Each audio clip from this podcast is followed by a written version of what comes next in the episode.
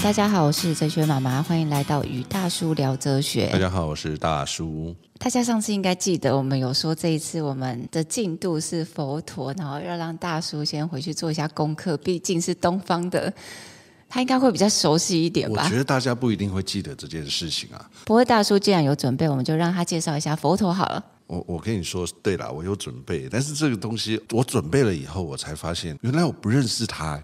你怎么会不认识他？我讲完以后，最后我会想问问大家，是不是都认识他？等一下，你先讲说你对佛陀的第一印象是什么？你在还没有 Google 之前。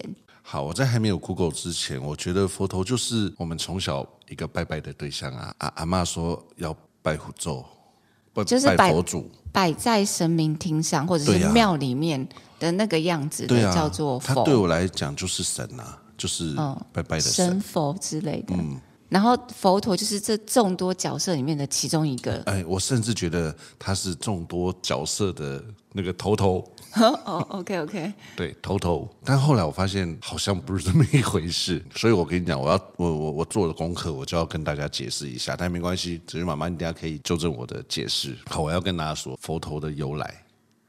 佛陀他本来是，没有，我突然有一种就是要听大叔讲古的感觉，就想说我要告诉大家佛陀的由来。我跟你讲，我要跟我要跟大家说佛陀的由来，因为我本来以为我知道，我会发现原来我不知道。好，佛陀他是一个古印度，我念不出那个国名的国家的太子，那时候的国王叫做净饭王。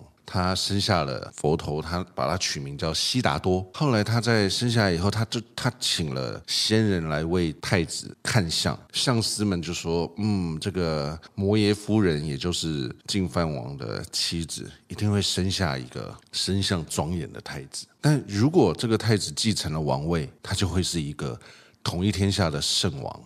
但如果他出家，他就会悟道成佛。”但是当然，这个金饭王不会觉得，不会希望他的小孩出家。谁会希望他小孩出家？所以他就为太子营造了一个无忧无虑的这个皇室的生活。那也帮他娶了太太，借此希望能够诱惑太子的心，让他留下来成为国王。但是当然没有如他所愿，因为太子他还是会出城嘛。他出城游玩或出城这个游历的时候。就看到了世间的生老病死。他看到世间的生老病死以后，他他就产生了强烈的出离心，也就是他想他想要离开这个他被营造好的这样子的世界。他觉得他应该要去修行，他觉得只有修行能够解脱，能够找到解脱之道就对了。于是他就花了六年的时间苦行，把自己过得很苦的那种苦行。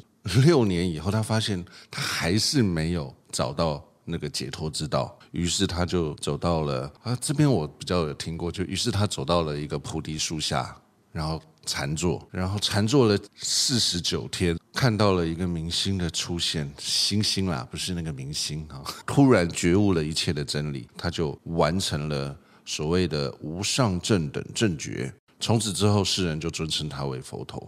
我介绍完了。好，简单来说，大叔发现的就是佛陀他本来是一个人。对，我跟你说，这个是我我忽然发现的，就是原来他要告诉世人，就是只要是人，你都可以成佛，因为他。就是一个一般人，他经过了修行，所以他觉悟了，他成佛了，所以才会有那句话叫做那叫什么？一切众生皆有佛性，皆能成佛。所以你听到这边有没有觉得充满希望？就是大叔你也可以成佛哎。对啦，有啦，但也没有啊，我没有想成佛啊。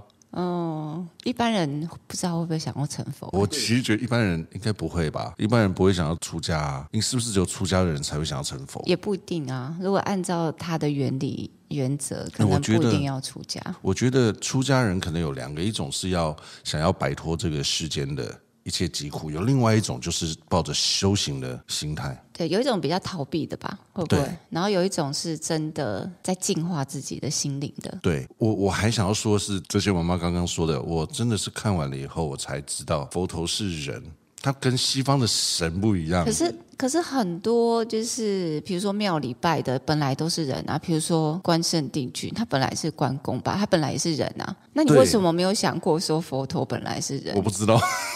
可能是因为关公我听过他的故事，但是佛陀我没有听过他的故事、啊。哦，所以就是应该是说你，你你知道的，比如说台湾庙里的这些神，你多多少少知道他是从什么人变成大家敬仰的。对对对，这个神。对，例如说菩萨，我可能也不会觉得说他就是创造出来的神。OK，或者是神话出来的。哦，所以在你的观念里面，有一种就是他从头到尾都是神啊。然后有一种是他本来是人，对，变成了神，对，例如像妈祖。Okay.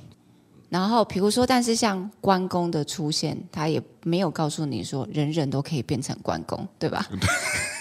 你这句话很有趣哎，对啊，妈祖也没有说人人，人人都可以成为妈祖。嗯，没错，你说对了。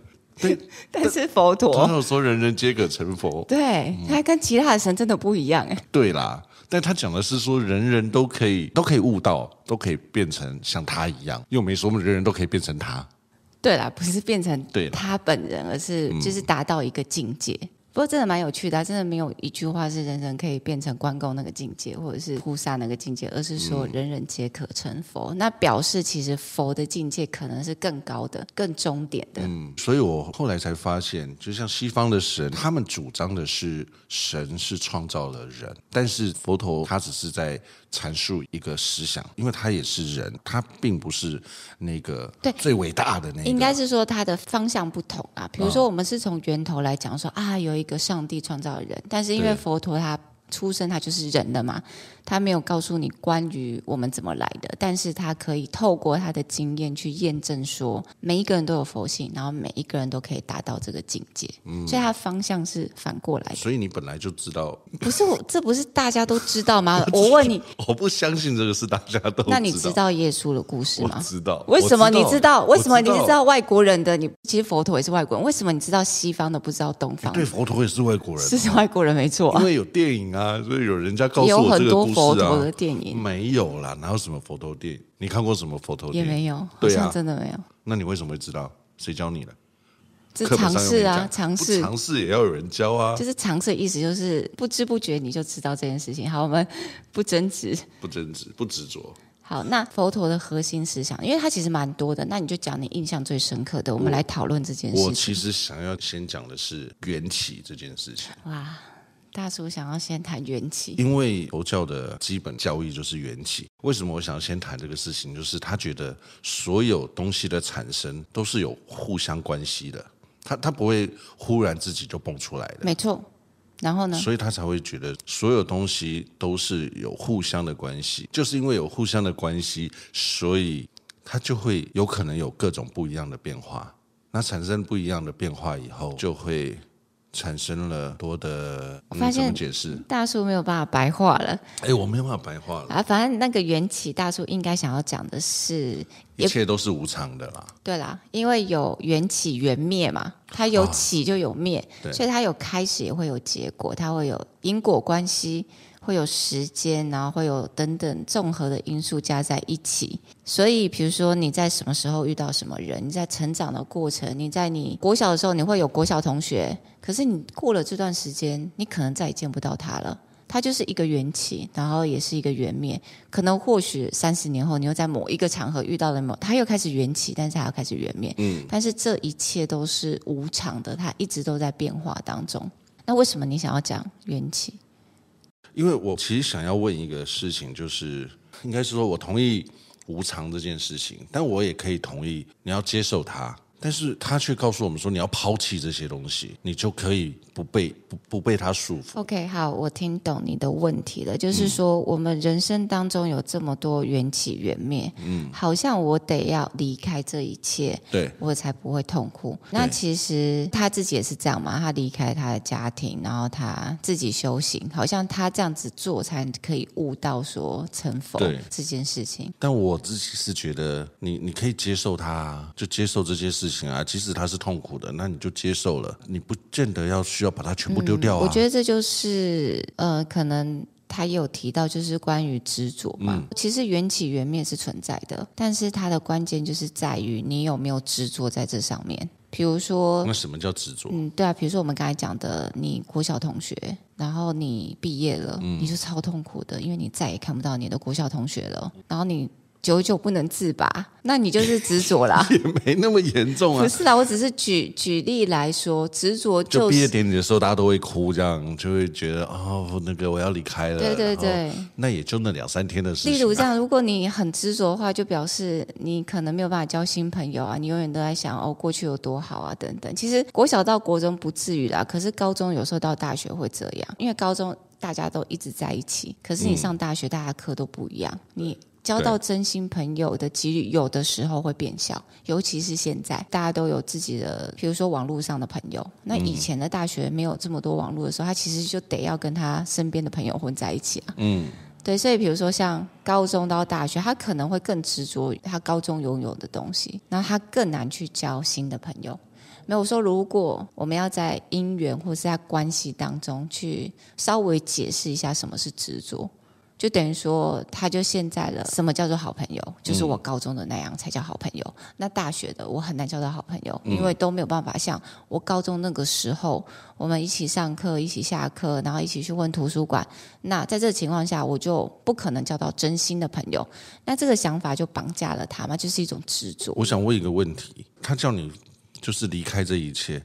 那跟现在我们常常会跟年轻人啊，或者是跟现在人说啊，你要你要体验人生啊，你要多多去哪里啊，你要去有更多的经历，让你的人生更丰富，是不是其实是相违背的？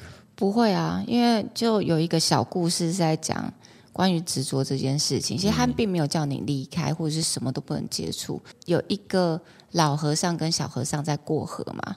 然后刚好那个地方有一个妙龄女子啊，我好像听过。对，然后呢，哎，可是出家人就是男女授受不亲啊。那这个老和尚他那遇到那一个情境，我们也可以说是一个缘起嘛，对吧？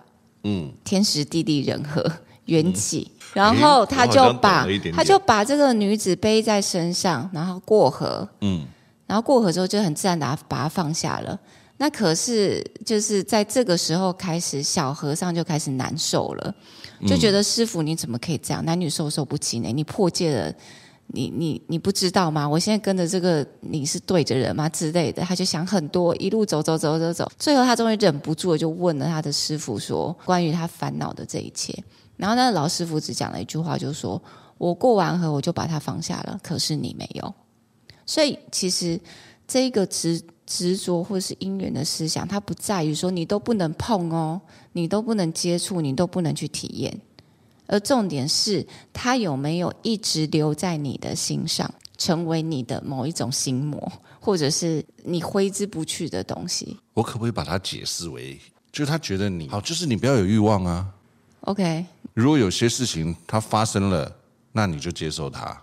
但你不要想着我要去得到什么东西，因为你这样子就会产生执着。他其实是不是告诉你？这样子讲的应该是算是消极的，就是我、嗯、我不要有欲望，嗯、然后呢，我就不会有执着。但是如果发生在我身上，然后你应该是怎么讲的？如果发生在身上，然后呢？就是如果说这个事情它，例如说，假设我要过河的时候，我心里想说，哎，会不会有一艘船在这个地方？我想要有，有一艘船在这个地方。可是，在佛教的定义里面，它是不是就是你不要去想你会不会有什么，而是你走到了哪里，遇到了什么事情，就接受它？我觉得没有这么极端呢。我觉得想应该是可以的啊，就等于说，哦，哦，我可能会先觉得，哎，有没有船在这里？可是没有。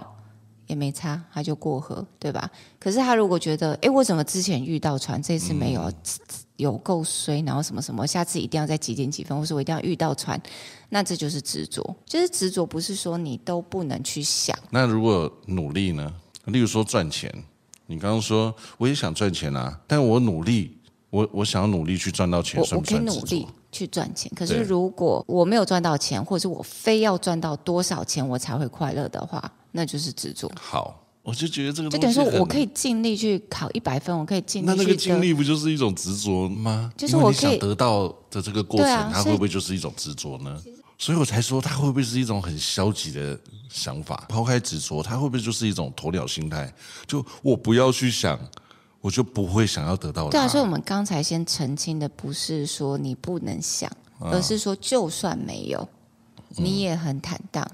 你不会有怨恨，不会有遗憾，然后不会卡在你心里，让你自己很不舒服。无论这一切缘起缘灭，你有得到什么，你没得到什么，你的心都是很平静的，心如止水。那这就是没有执着。嗯、但是如果你什么都不想，你勉强自己不要想，那其实你的心是不平静的。你只是把你自你自己的心关起来，或者是压抑起来。嗯，所以其实，在佛家的修行也会有一种境界，就是说，你修到你觉得有点像是叫完空啦，就是什么都不存在，什么都不重要，我什么都不想要。然后，所以我的心没有波澜，我的心是平静的。但是这个就陷入了一种不是真的平静，它只是你强迫出来，或者是你想象出来的平静。所以大叔，你刚才讲的会比较像是这个。对呀。那佛陀真正要讲的，就是说，无论在什么情境下，你的心都是平静的，因为就是缘起缘灭嘛。如果就是要花开花谢，它就是会发生啊。但是你不执着，你一定要花开，你一定要停留在这最美好的时刻，然后你接受所有的这一切，然后你的心能够坦然，能够平静，你不执着，你非要什么不可。对，所以我觉得大叔的疑问是比较偏那种，我什么都不要。我什么都不听，比如说哦，那个食物会引起我的欲望，所以你把食物拿开，拿开到我的眼前，我就躲在深山里面。那个手机会引起我欲望，所以我把手机丢在一边，我都不要看，这样我的心就会平静了。这对佛家的执着来说不是就近，真正的就近就是，就算你可以去吃美食，或者是你可以玩手机，但是你的心不会执着在这上面。你非要吃这个，你才会快乐；你非要玩手机。你才会，你才能够得到休息，嗯，这才是执着。哎、嗯欸，我问你一个问题，所以修行是不是也也是一种执着？佛陀他经过了六年的苦行，他还是没有悟到，是不是？其实这六年对他来讲就是一种执着。我觉得这个问题很好，因为我觉得有的时候你没有某一种程度的执着，其实你是做不成事情的，嗯，对吧？比如说像运动员，比、啊、如说像。就是成功的人，他就是有某一个程度的执着，他才有办法完成某一件事。啊、好，那我觉得这个程度的执着是需要的。嗯，可是对于佛陀来说，你到最后，你连这个东西都要放下。没有放下的意思就是啊，有些人就拼命修行，然后他把自己关起来，他觉得我的心已经超清净了，就是我已经达到某一个境界。那当他没有放下这件事情，其实他还是处于执着当中，只是你执着的事情不一样。有些人执着钱，有些人执着食物，有些人执着什么？那在在这个程度，你就是执着在我的心更平静的这件事，就你也是执着，但是是执着在不同的事情。但是佛陀境界是你连这个东西都超越。我觉得大叔齁，好像很难悟到。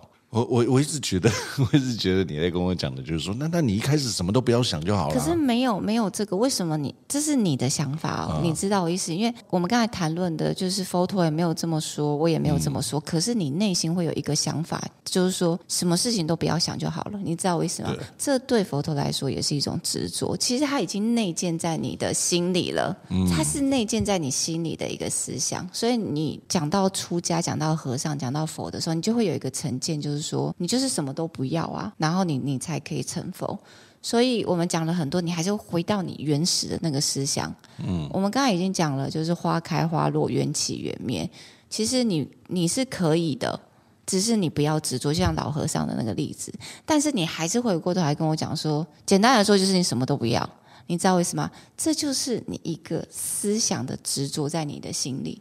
嗯，那有的时候，当你这个执着存在的时候，其实人家讲什么你是听不进去的，嗯，然后你也听不下去，你也听不懂，然后你还是会回头把你原来心里的那个东西拿出来。好了，我也许可以理解。你要说的是，你也可以有所希望，但是如果这个希望没有达到。你也要放下，就是也不一定是说你也要放下。我觉得他也是有执着的，就是我要执着在放下这些事情。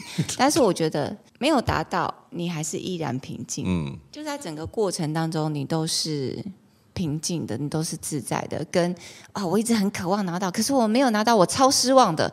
我放下这个失望，其实不太一样。那你觉得你可以达到这种境界？嗯，我觉得其实，在生活中会。有可能有很多的练习，让我们学习去放下执着这件事情。我觉得先不要讲放下，你能够看到自己的执着，就已经很不容易了。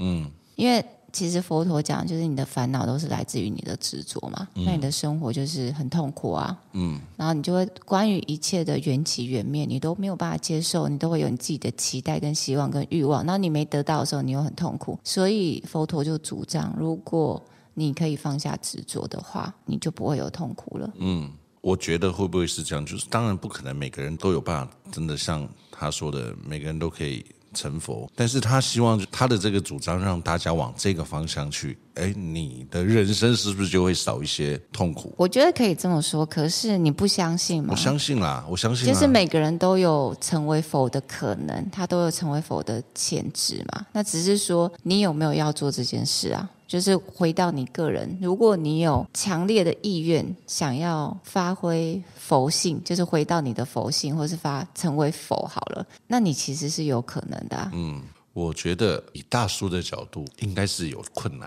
的。好，所以应该是说你相信这件事情，但是对你来说是困难。对我，我的那个内心一直在在思考这件事情，我其实是有一点矛盾的。我有一个问题想要问，例如我们一直告诉人家说，你要怀抱希望。那这个是不是一种执着呢？对很多事情，你必须要怀着希望，你要有期待。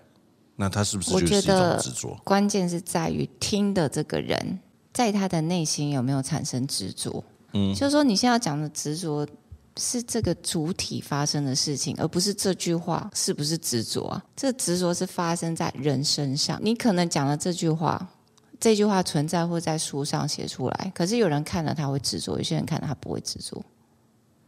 所以执着不是在这句话是执着的，而是说你看了，或者你听了，或者是你经验过这件事情，有没有在你心里产生执着？如果说我看了人要怀抱梦想跟希望，然后我就生出了三个梦想，然后我尝试去追求它，然后这三个梦想通通都落空，然后我觉得这就是狗屁，然后废话，然后等等，然后就开始愤世嫉俗。这就是一种执着嘛，所以这个执着不在这句话，而是在于这个人。这只是一句话而已。那这句话，它很可能就是在纸上，然后有一天它消失了，然后它吹散在风中，或是再也没有人想起这句话。这就是所谓的缘起缘灭嘛。嗯，它是短暂的存在的，可是这个执着可能会永恒的存在在这个人的心里。你对于。执着这件事情还有疑问吗？就是我们至少有澄清这件事。有啦，就像你刚刚说的，我听我懂了。你你说不是对事情的执着，而是那个心态、那个心态上面的执着。就是执着不是发生在事情或者是一句话上，执着是发生在人的心理状态。嗯，我理解，但是就是人性。对啊，所以佛说，如果你去除执着，你可能就你就会从人性达到佛性啊。啊嗯，好，那我哎，你真的觉得人可以做到这个程度吗？我觉得可以啊，佛陀就做到了，不是吗？他，他是人啊。哦，然后我想要讲的就是，虽然佛陀的一生是这样，但是。他有一个核心的思想嘛，比如说人人皆可成佛，然后你只要放下执着，减少你的欲望，你就可以成佛了。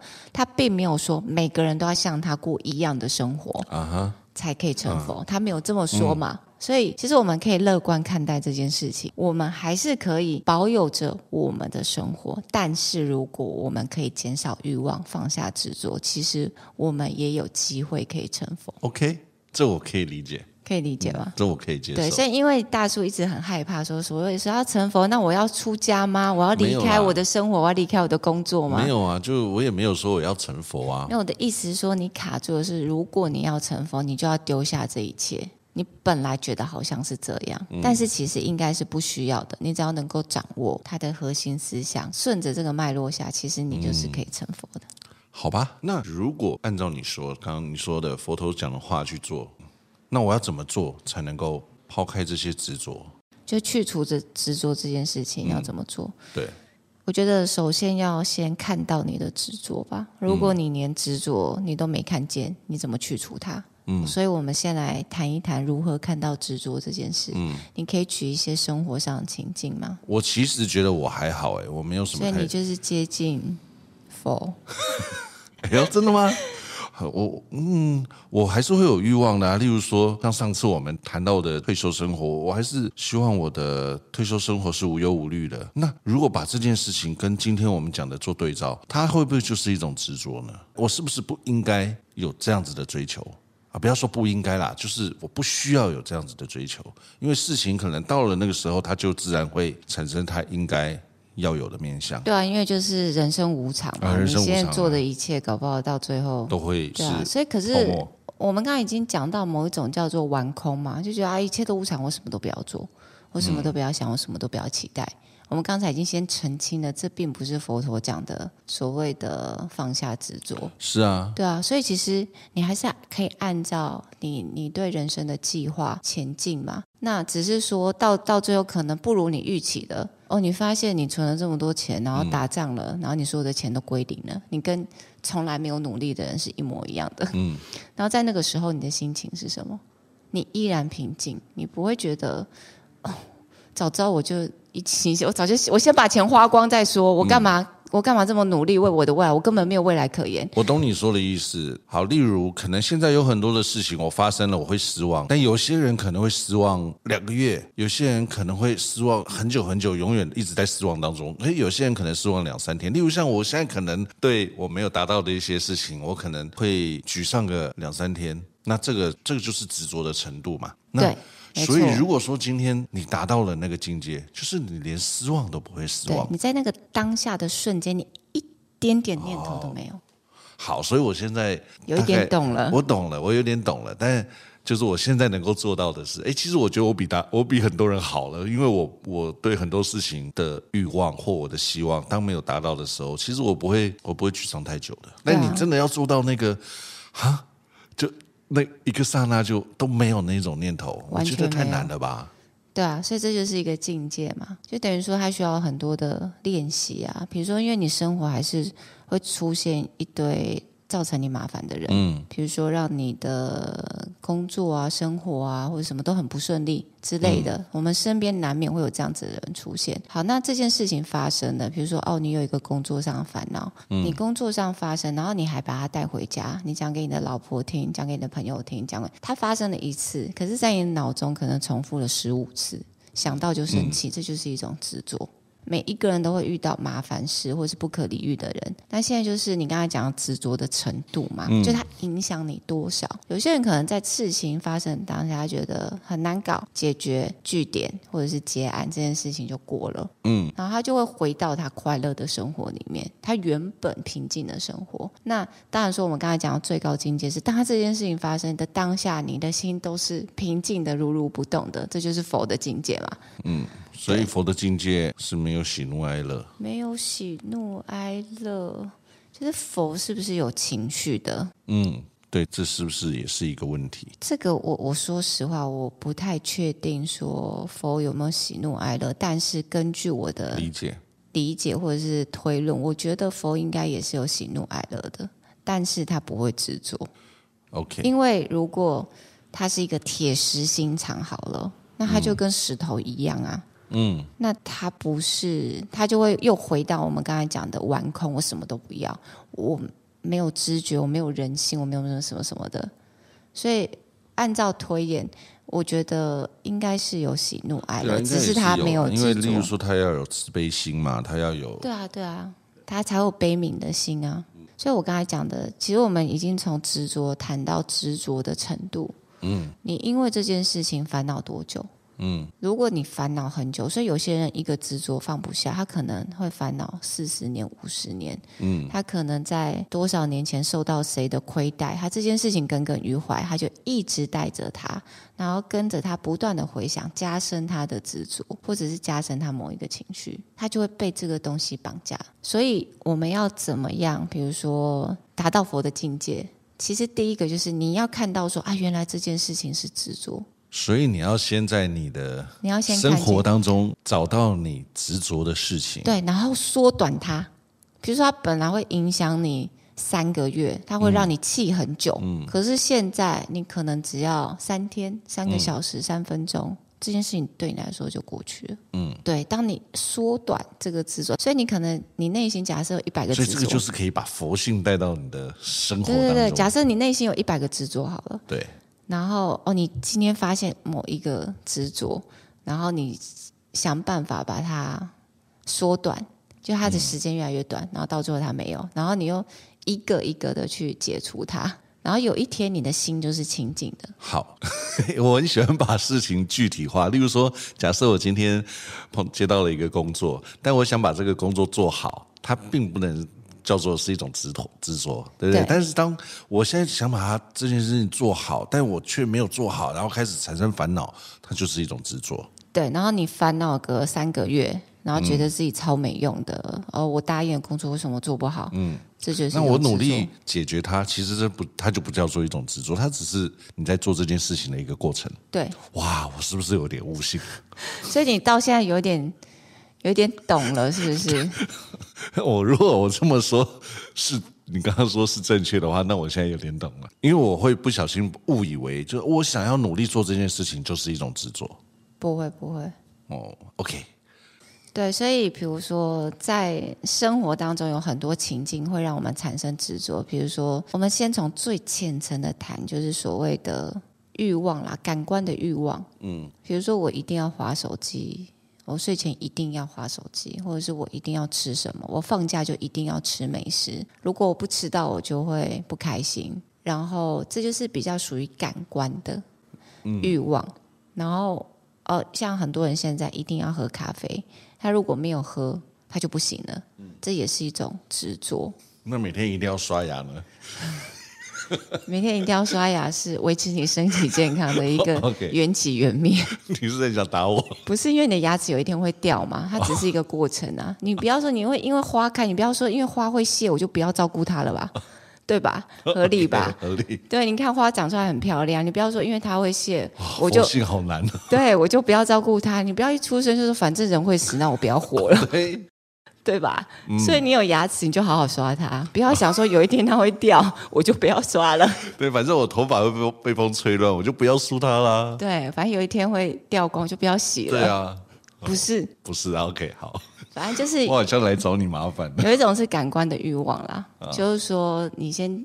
有一些欲望不是你必须的，嗯，那可能我们可以先降低它。然后另外一种就是比较心理层面的欲望，嗯，比如说，其实很多身体的欲望或外在欲望都是来自于你心理层面。那我记得佛家其实讲的就是贪嗔痴嘛，就是你你贪着某一个东西，你想要人家的喜欢，它也是一种贪啊，嗯，你想要人家的肯定。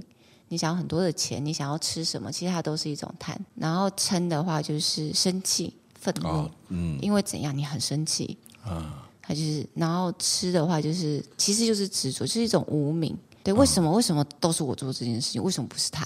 嗯、然后为什么我比较累？为什么他这么轻松？吃，这就是一种想法。对，那为什么他不爱我？我这么爱他，我对他这么好。嗯，这个就是一种。贪嗔痴的痴念或者是妄想，所以对佛来说，其实一切的烦恼都是来自于这个，都是来自于贪嗔痴。嗯，欲望。对，都是都是根源这三个。所以其实我们可以稍微分类一下，比如说啊，你有一天因为某人发生了什么事情超生气的，其实它就是你来自于你的嗔恨心嘛。嗯。然后发生了什么事情，然后让你呃非要，其实它贪嗔痴，它是。它不一定是很分开，它其实是连贯在一起的。比如说，你有时候会因为你没有得到某个东西而你生气，然后你生气之后你又更想要，然后你又一直不断去追求它，然后你还是没得到。它是一种连贯，它不是三个分开的项目。嗯，所以第一个是你要先看到、看见你的执着。所以有些人觉得我生气是很理所当然的啊，他今天这么混，我不能生他的气吗？他就根本不觉得这个嗔恨心是一种执着，嗯，他会觉得说，我理所当然就是要生气。然后有些人会觉得，我工作这么辛苦，我理所当然就是要开个三小时的车，一定要吃到这个美食，没有吃到我就没有办法善罢甘休，这就是一种执着。可是有些人根本不觉得这是什么执着，所以如果你连这个你都没看见，你就更不要说你要去除执着这件事情，嗯。所以其实人。生活当中有非常多的情境，让我们练习去看到我有哪些执着。嗯，所以他可以追求，可以，但只要他学会了，他不会因为追求不到，没有，他可能可以先反思。比如说，我有一个念头是我要开到，比如说三四个小时的车去吃，然后我开始反思说，哎，我真的有需要这样吗？对。我哎，我有时候也会，我有时候就觉得说，我工作完了，但我不会开三四个小时，但我就觉得我今天想要去吃什么。OK 啊，OK。对啊，但是当没吃到的时候，也还好啦，不会太失望，就找别的东西吃。对对对，那 OK 啊，很 OK。嗯，好，这样我可以接受。好，所以这样大叔有没有学习力？其实还蛮好的。可以，可以。所以其实生活中所有的一切都可以让我们去练习看到执着跟放下执着。嗯，它虽然不会是一件哇，好简单哦，我只要弄个两三个礼拜，我就可以变成佛了。它没有这么这么容易。可是你只要去好好的经验或是体验你的人生，其实在这个过程，你就可以慢慢的放下，你就会越来越自在，然后你活得会越来越开心。像我们之前有几次在论老人嘛，所以论老年，那有很多年纪比较大的人，不是说所有，但是难免都会，你会发现他越来越固执。对吧？对，那就是执着啊！他在他的生命不断的去累积，非要怎样不可。他经过时间岁月的累积跟堆叠，他就会成为一种你很难去动摇改变的固执。嗯。可是如果我们在我们的人生当中，我们就不断的看到自己的执着，嗯，不断的放下执着，其实我们无论在什么时候，都会越来越轻松，越来越自在。对啊，其实我就觉得老了以后，你反而是应该要更不需要在意很多的事情啊，更可以放下。对，可是因为有时候你执着到一个极致的时候，你就会变得很敏感嘛，很神经质啊。比如说，呃，晚辈一怎么样，不要说老人啊，就是一般人，就是你一怎么样，觉得哎，你是不是不喜欢我？你是不是嫌弃我老了？嗯，你是，嫌弃我没用了？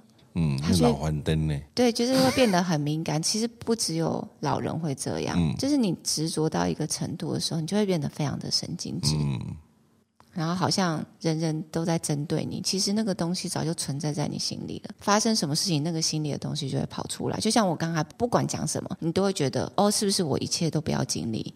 嗯，我才就是可以不要执着，嗯、就那个想法深刻在你的心里。其实我讲什么，你都会跑出这个东西，就是你内心的执着嘛。所以当你活到 活到一个程度，你内心有某一种成见跟想法，其实无论人家怎么讲，这个成见跟想法会不断的跑出来。理解。对，我我们先不要讲这么远，说呃，大家都怀有成佛的这个愿景。好了，我们先不要讲这么远，因为可能很多人他都。没有这个想法嘛？没有，我我其实觉得佛陀他应该只是告诉你说，你每个人都可以成佛，都有机会成佛，但他并不是告诉你说，你每个人都很容易成佛。对，而且他也没有规定你一定要成佛，成佛这完全是取决于你个人的意愿。嗯，但是佛陀的这个思想的确会让我们活得比较自在、比较平静，烦恼比较少。嗯，然后随着我们岁月的堆叠，我们就会越来越有智慧。嗯，我问个我问个哲学的问题，那西方有没有什么哲学家是？类似这样子的思想，之前有，可是我们不是有讨论那个没有欲望就是快乐吗？可是我觉得他会比较属于，就是他创造了另外一个世界，然后大家在那边自给自足的生活。嗯，我另外再问一个，那例如像，也许我们后面会聊到的老子，是不是我们有以后会聊到？会会会。老子的无为跟这个一不一样？我觉得其实大叔这个问题很好，就是说。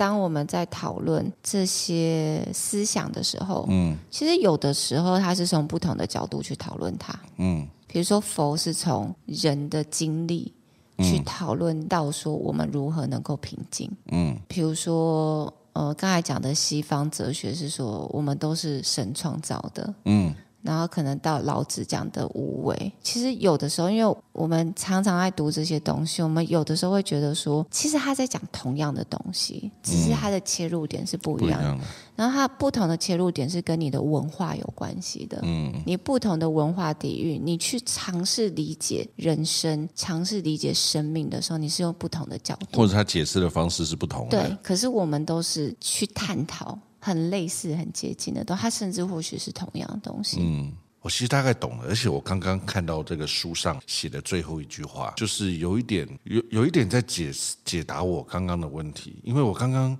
一直觉得那是不是我们就不要这些关系了？放掉这些关系了，才是成佛的这个道。但书上他刚刚最后这个他说，你要珍惜相互依存的关系，你对所有的人事物都心怀感感激。他不是说叫你放掉这些东西，对啊，从来没有啊，你一直在那边。哎呦？那就这样嘛？这是你内建的想法呀。嗯。所以我觉得有啦，他这个有有解答了我的疑问。可是我问你，为什么我一直跟你这样讲都无法解答你的疑问？然后你要看到书上写这句话，才有办法解答你的疑问。因为你刚刚并没有告诉我说你要。我刚刚有啊，我就说你不用放，就是你不用离开这些东西啊，你还是可以在这段关系里面，或者是你还可以。按照你人生的啊，有啊，那你讲完以后我就理解了。没有，你刚才说你是看到这句话，他又更解答，更解答了我。你刚刚又说你可以不用放弃啊，但他告诉我说你珍惜他，不是不用放弃啊，你你其实是要你可以去经历他了，是可以啊。对啊，所以 OK 啦，有啦，你有解答我啦。你干嘛要这样子否定自己呢？好，像只有好像只有输。对啊，我觉得否，我发现大叔。对书比较买单，而且我们一开始忘了讲这本书，万一第一次听我们节目，也不知道我们到底在讲什么书。嗯，那你最后再念一次。好，就是我们与大叔聊哲学。天哪，我们居然在最后才要告诉大家我们一起读的书是什么？嗯，不会啊，这 OK 啦，就当做再提醒他一次。好，我们与大叔聊哲学的这个单元，我们是用《哲学家超图鉴》的这本书。那我们的进度呢，是到了很前面的佛陀。很前面的佛陀，很前面，非常前面。所以，如果你第一次听这个节目，你什么都没有错过，没有，你没有错过很多。对，而且我跟你说，这本书其实其实好简单哦。但 就对我一个哲学白痴来说，就是一个嗯，哎，我没有要推荐这本书啦，只是哲学妈妈这个，因为我特别帮大叔找的啦，因为他的字很少，然后有一些可爱的图。然后呢，甚至还帮你画了重点，还给你有一些练习思考的方向。真的。然后最后再给你一个小小的解答，供你参考。所以我觉得非常非常适合大叔。嗯，好啦，就是哲学白痴，我知道。好，所以呢，其实我们对于佛陀的思想，我们可能只有聊到一点点，嗯，并没有聊得非常深入跟透彻。嗯，但是至少我们努力的去澄清什么是执着的这一个概念，嗯，因为人生无常，我相信，呃，很多人对此应该都已经有所体会。嗯，对，那到底什么是执着？怎么样可以看见自己的执着？希望今天在与大叔聊哲学的这个单元，有让大家稍微理解，然后也有一个方向可以去学习看到自己的执着。嗯，然后也可以学习简短这个时间。简短你烦恼、躁郁或者是想不开的这个时间，嗯，那我们就可以清除内心的很多的执着，那我们的人生的过程会让你越来越轻松，因为你的执着越来越少，你就会越来越平静。嗯，这个很重要。最后呢，就不会变成一个固执的老人。对，至少你们在听完了今天的节目以后，会跟大叔一样，知道佛陀其实是个一个人哦。哎，所以大叔，你你真的你觉得？这对你的生活来说是有帮助的吗？就是你知道哦，怎么样看到自己的执着跟去除执着？我我觉得有啦，但但其实我一直觉得我本来就是个乐观的人。哎，乐观的人是是？OK OK，所以这个就是还没有看见自己执着的大叔，你知道吗？因为有一种人，你问他说你有烦恼吗？他就会说：我告诉你，我我没有烦恼，我没有烦恼，过得超好。你知道我意思吗？我不要，我不要，我不要再绕进来。所以其实大叔根本就是还没有看到自己的执着。如果你我开始，比如说我打开你这个开关，你就可以渐渐的看到啊，我是不是有执着？越来越多执着？没有啊，我不需要执着啊。嗯，开不开心又如何？好啦，我们就不要再逞强了。对，你不要再找我麻烦了。好，那今天呢，就跟大家分享到这里，跟大家说拜拜，拜拜，拜拜，拜拜。